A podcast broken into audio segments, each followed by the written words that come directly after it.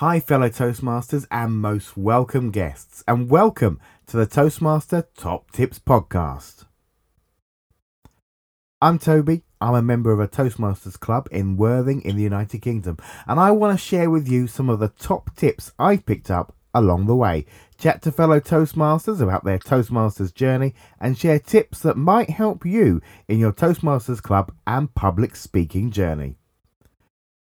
From how to give a motivating and educative evaluation, to how to be the best in the roles that you play in the club meetings, to how to motivate and build your club members, this podcast is for you.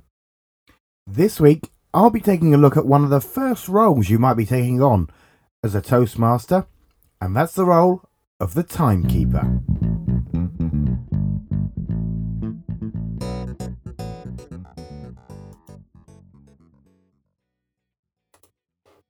So, if you're a new Toastmaster, this role is often one of the first roles that you're going to carry out. Why? Because it involves just a little bit of public speaking, but also it's quite a tightly controlled role. The main purpose of the role is quite clearly set out, and you can't veer off too much. So, this podcast episode will be useful if you're a new Toastmaster and you want to find out more about making the most of developing your skills within this role. And if you're a more experienced speaker, how can you encourage your mentee to take on this role? So, first, let's take a look at what the timekeeper actually does. Well, the main purpose of the timekeeper is to report back on the timings of people's speeches, evaluations, or other roles. And you're reporting back in terms of how well they've kept in terms of the timings that are on the agenda.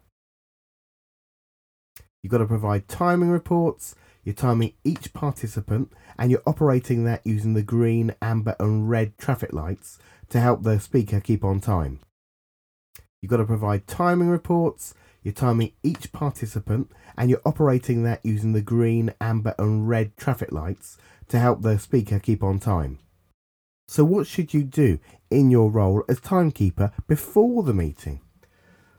Well, what I find really useful is before the meeting, maybe sit next to a timekeeper during a regular meeting, have a look at what they're doing, make some notes, get to know how to use the equipment. Now, in different clubs, they have different things, but normally it's a box that uh, with three lights inside, uh, orange, green, and red, and you've got to learn how to use these. Sometimes it's quite tricky. These have been created by members themselves, and they don't work as well as they should do.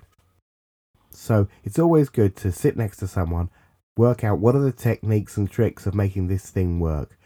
And secondly, have some cards on standby as well. So you should have in your club red, yellow, and amber cards there in case that lighting box lets you down when you're there. You can't say, hang on a minute, can you pause a minute? I've got to work out how to press the button because that speaker's going to keep on speaking.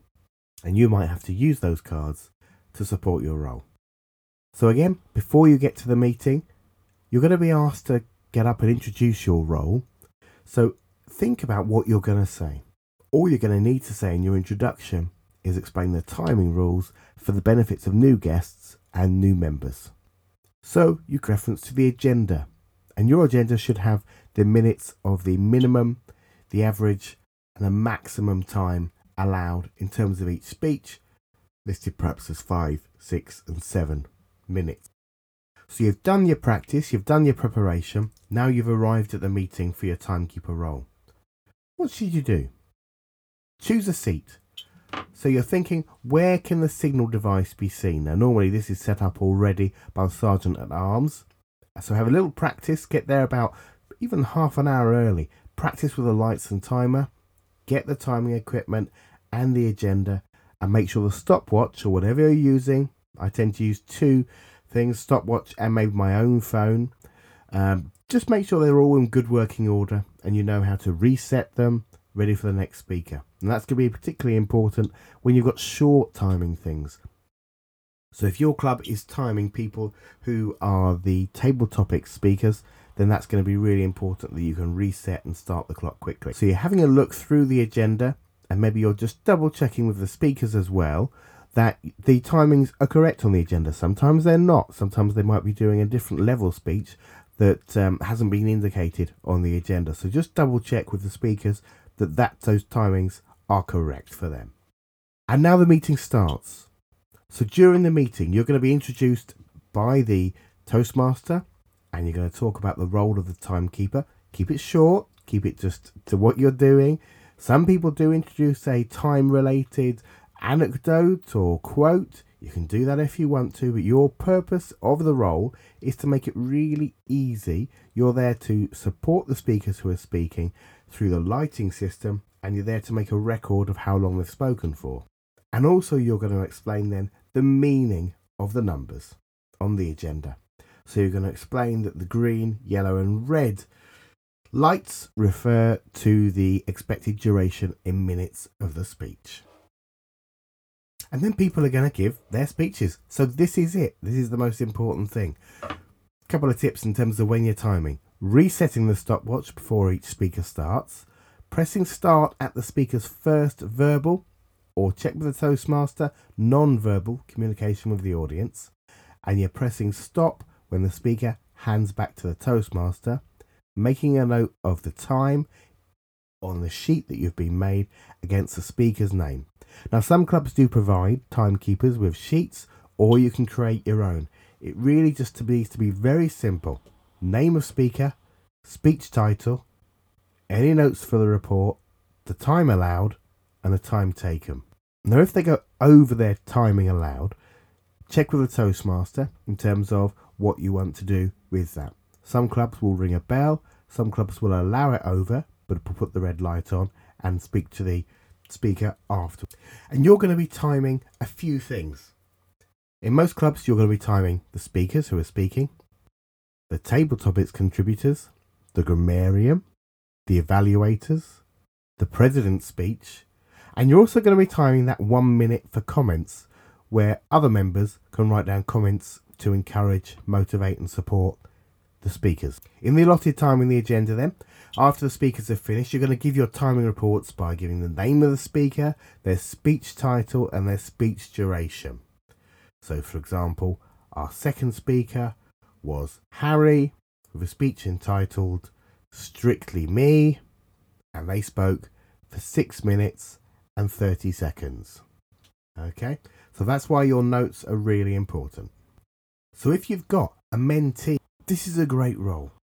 This is a really great role for those members who just want to get a bit more confidence in terms of public speaking in a role in the club.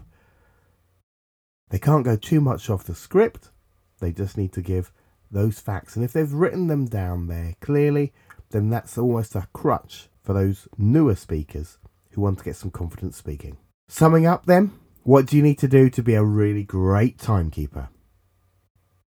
Get the timing or signal equipment from the Sergeant at Arms and know how to operate. Explain the timing rules and show how the signal device works.